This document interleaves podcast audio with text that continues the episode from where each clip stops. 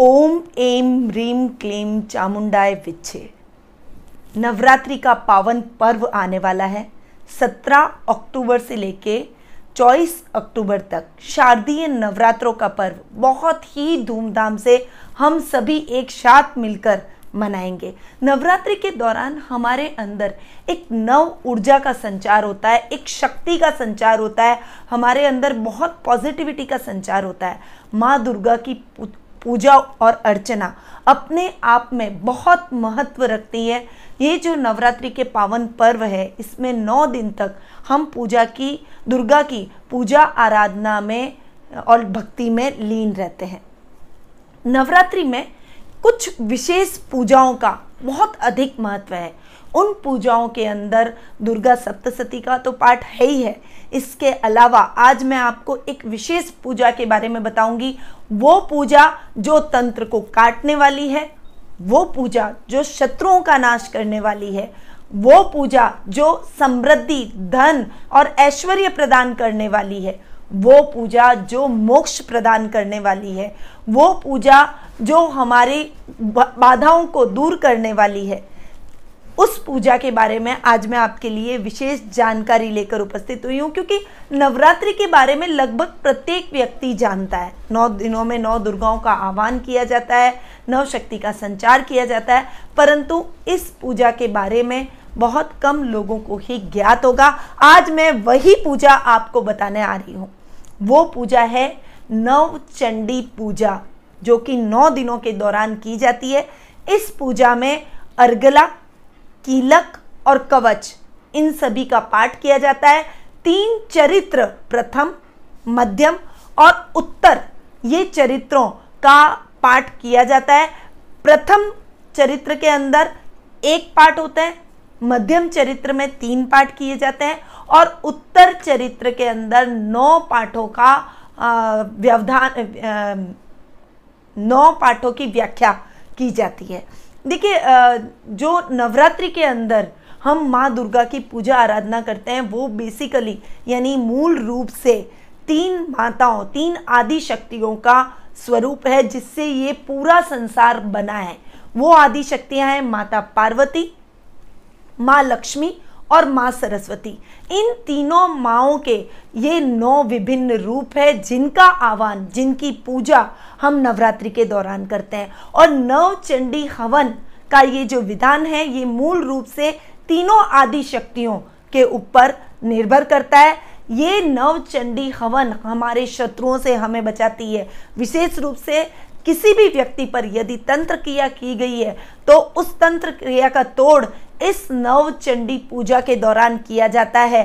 साथ ही नेगेटिविटी को दूर करने के लिए, यदि घर में आपके वास्तु दोष है तो उसको खत्म करने के लिए, धन और सुख संपत्ति में वृद्धि करने के लिए, ज्ञान में वृद्धि करने के लिए, कोई भी साधना पूर्ण करने के लिए, मोक्ष की प्राप्ति के लिए, ज्ञान की प्राप्ति के लिए, इस नवचंडी पूजा का विधान किया जाता है। इसका प्रभाव इतना अधिक है, उसका आप छोटा सा आप समझिए कि पुराने काल में जब सतयुग होते थे, देवी, देवता और असुर तका तक इस नवचंडी पूजा के द्वारा माँ दुर्गा का आह्वान करते थे, जिससे उनमें शक्ति का संवहन बना रहे और वो कभी भी किसी से पराजित न हो, हमेशा बलशाली बने रहे।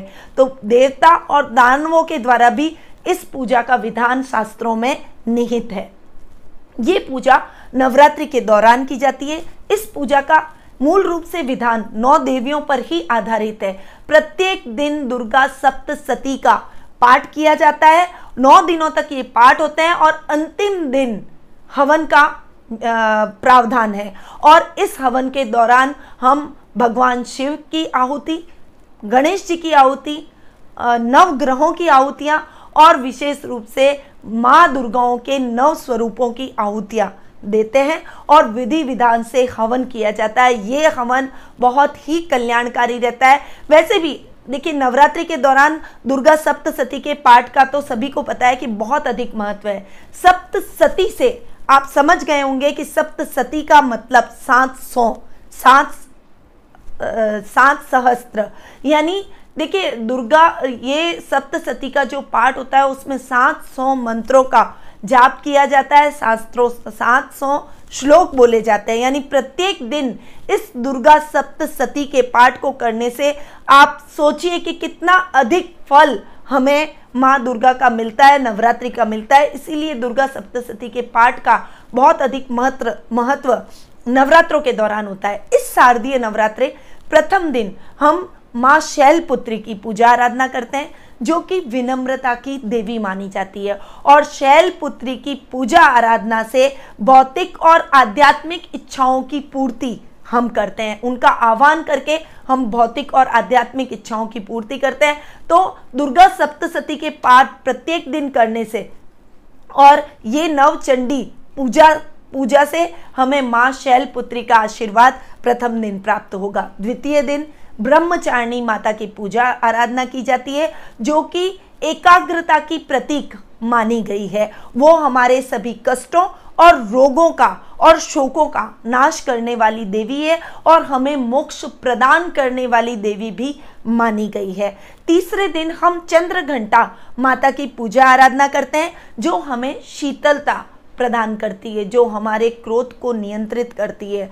ये इस माँ की पूजा आराधना से हमारे समस्त पाप धुल जाते हैं, हमारी सभी बाधाओं का शमन हो जाता है।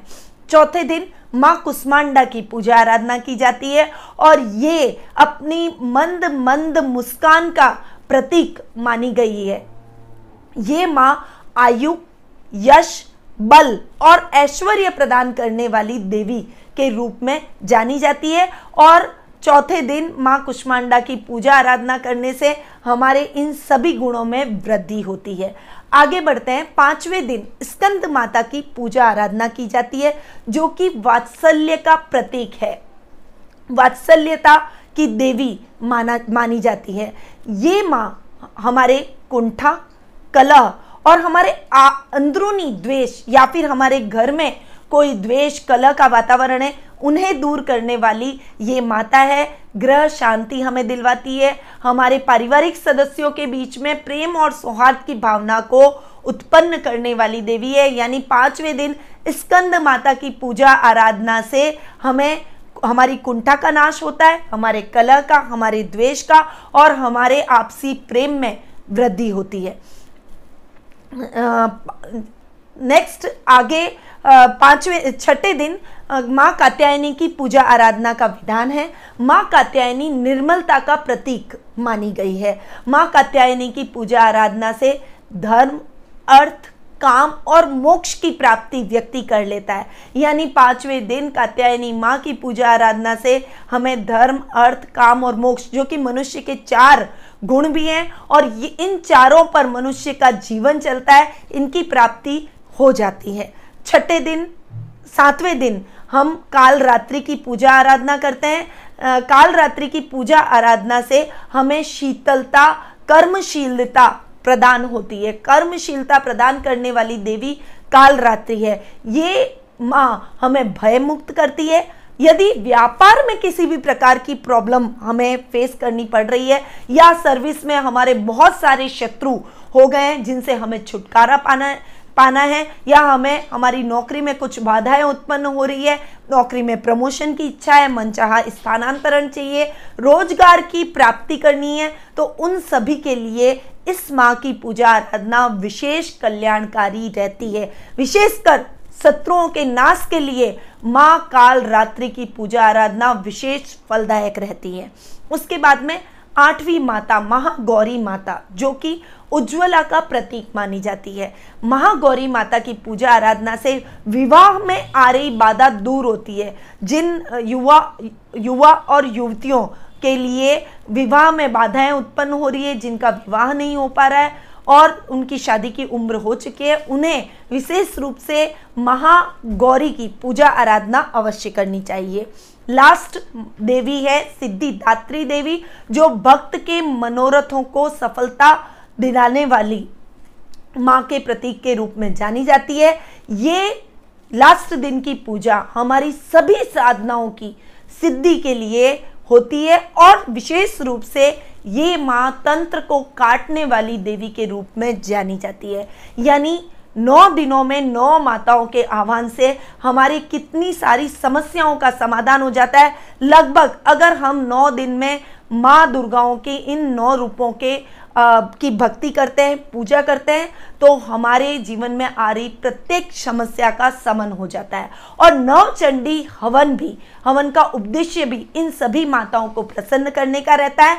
और नवचंडी पूजा के माध्यम से हम इन सभी माताओं को प्रसन्न करके सुख, सौभाग्य, आरोग्य, शत्रु विनाश, तंत्र विनाश और ऋण मुक्ति इन सभी बाधाओं को दूर कर देते हैं।